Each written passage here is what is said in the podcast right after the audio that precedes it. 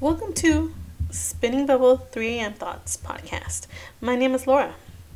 This podcast is about the good, the bad, the ugly thoughts that wake you up from your sleep. For me personally, if I'm excited or worried, I try to distract myself so I'm not thinking about it all day. But they always come back around, and it's when I'm about to go to sleep.